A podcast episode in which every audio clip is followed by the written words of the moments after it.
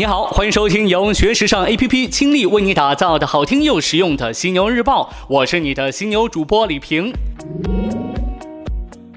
运动品牌该如何变得越来越时尚呢？这个呀，还得学习一下德国运动品牌彪马的打开方式。越来越时尚的德国运动品牌彪马业绩强势反弹，可以说已经成为行业当中又一匹新的黑马。2014年12月，雷哈娜开始担任彪马品牌创意总监，在 Fendi by Puma 系列产品推动下，其业绩终于在去年获得了新的突破。在截止3月31号的2017年第一季度内，彪马销售额同比增长15%至10.05亿欧元，净利润则大涨92%至4960万欧元。其中，彪马鞋履部门销售额增长最为明显，较去年同期上涨24.8%至4.99亿欧元。服装与配饰部门销售额的增幅则分别为9.5%和3.9%。彪马在全球所有地区销售额均录得双位数的增长。现在，彪马一直致力于重新恢复其在跑鞋等专业运动领域的竞争优势和信誉，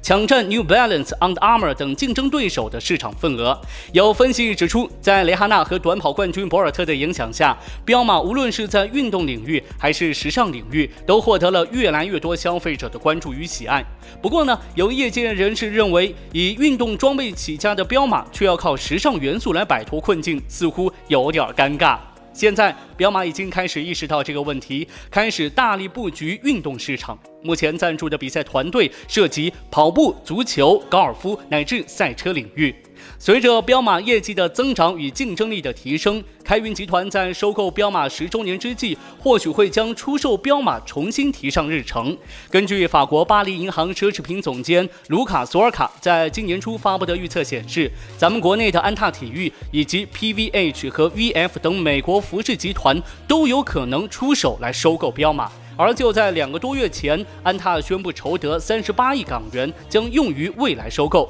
对象为国际体育品牌。目前呢，安踏在中国拥有经营权的国际品牌包括意大利运动品牌斐乐、韩国户外品牌可龙，市值约为701亿港币。短短3个月内累计上涨了49%，这看来离收购彪马似乎又更近了一步呀。新官上任3把火， Tiffany 新上任的艺术总监瑞德克拉考夫的第1把火就请来歌手兼演员的加奈尔孟奈拍摄 Tiffany 2017年的秋季广告大片，主题为 There is only one 的广告大片歌颂自我表现和独特个性。参与广告大片拍摄的明星除了孟奈，还有拉拉艺人安妮克拉克、古典芭蕾舞演员大卫赫伯格、新2代女演员佐伊克拉维茨、童星艾莉范宁和超模卡梅伦卢塞尔。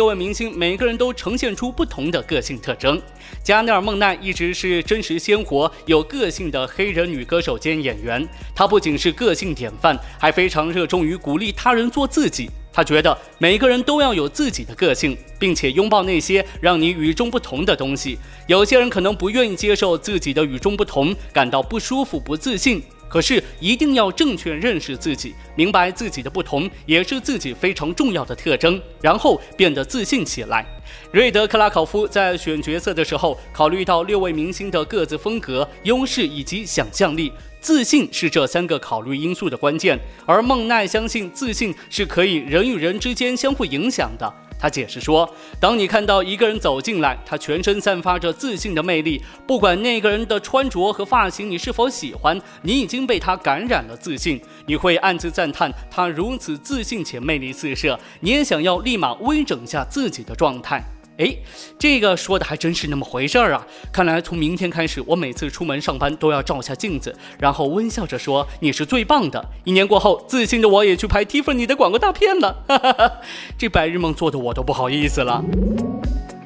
从花呢格纹的 Power 西装到打破常规的红毯礼服，戴安娜王妃一直都是各大时尚品牌设计师的时尚缪斯。她清新脱俗的气质和无与伦比的衣品，无时无刻不激发着设计师和时尚发烧友的灵感。今年作为她逝世20周年，很多团体及品牌进行着周密的纪念活动。不过，有一个潮牌的加入，成功吸引了大家的注意。近日，米兰本土时尚品牌 Off-White 的创始人 Virgil Abloh 在 Ins 上分享了他下一季度的设计计划。图片当中可以看到，一整版的灵感情绪板上全是戴安娜王妃。标题是 Off-White 重塑戴安娜王妃的40款经典服装，就在9月。Abloh 最被人知晓的就是他跟侃爷是好搭档。Abloh 是一个有建筑背景的时装设计师，一个 DJ。然后呢，最近发现他也是皇室小粉丝一枚。如果说 Abloh 要与品牌合作服饰 ，Nike 或者是宜家都是正常搭配；如果要与明星合作艺术指导 ，Jay Z 和 Bella Hadid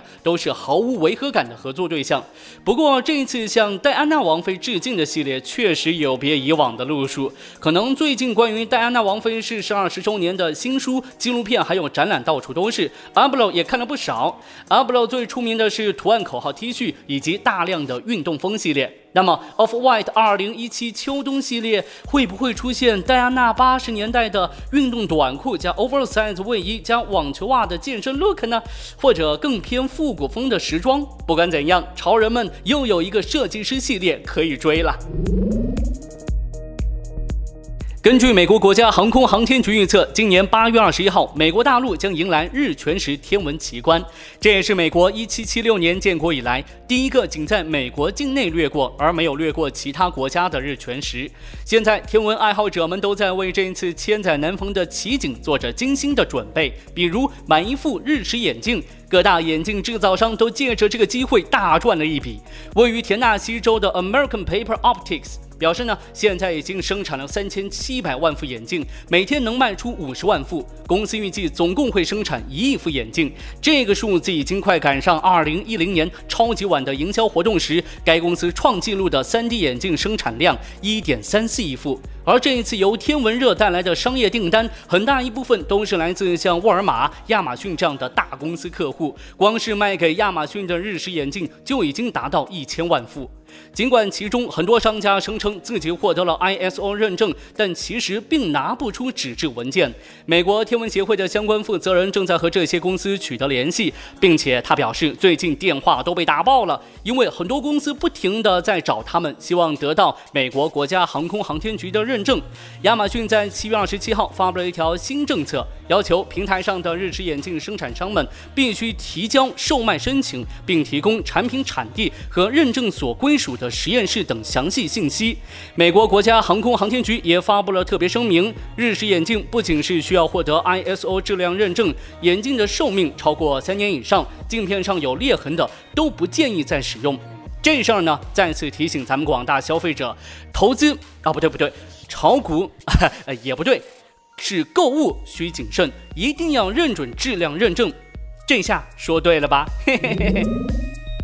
这纹身呢，正在变得越来越普及，尤其在年轻人群体当中。去年的一项调研显示，在美国有超过40%的千禧一代都拥有至少1个纹身。随之而来的交流纹身的市场需求也是越来越强烈了。有人呢还真为此做了一个平台，叫做 Inkway， 是一家线上纹身工作室。主要目的就是同时为纹身艺术家和纹身爱好者们服务。专业的纹身师能够借助这个平台来推广自己的工作室和作品，而客户呢，则可以在这里寻找自己想要的纹身图案，并在上面和提供图案的纹身师进行预约。事实上，纹身行业近2年在全球都增长迅速。根据调研公司 IBIS World 发布的数据，2016年全美国共有38879家注册的纹身工作室，2011年至2016年间，整个美国纹身行业增长了13%，约为16亿美金。Inkway 的创始人认为，这还是一个还没有得到完全开发的行业。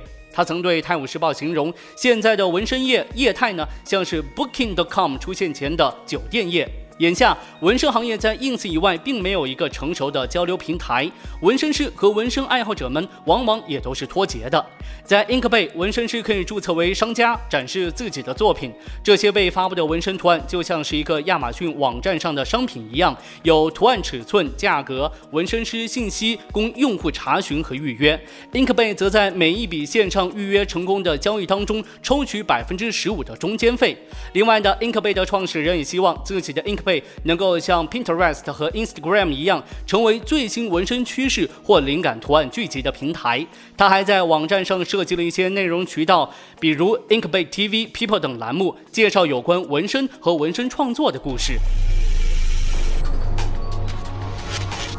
好的，今天呢就跟你分享这么多。想要学习和了解更多时尚方面的内容，可以随时关注我们的学时尚 APP， 别忘了学时尚就上学时尚 APP 哦。我是李平，明天的犀牛日报，我们再约。